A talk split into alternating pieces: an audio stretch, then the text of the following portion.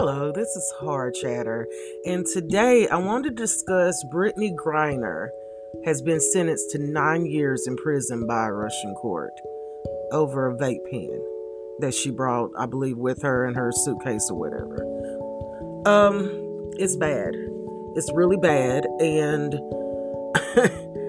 I mean, you you have to th- think about traveling now because everybody's different Everywhere is different.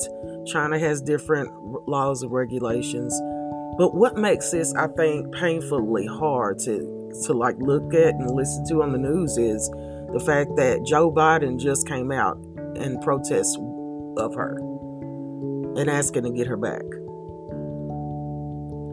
Why would you let it go on so long and then you wait to go and say, "I'm I'm ready to help"? Uh, it's unfortunate.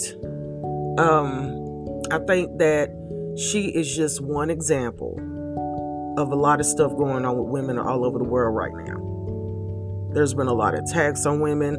It, just being a woman right now is hard. Okay? Ever since Roe versus Wade, I don't know what's going on. There's been a lot of uh, murders, there's been a lot of attacks, uh, unprovoked attacks, and and you know there's a pattern. There is literally a pattern going on.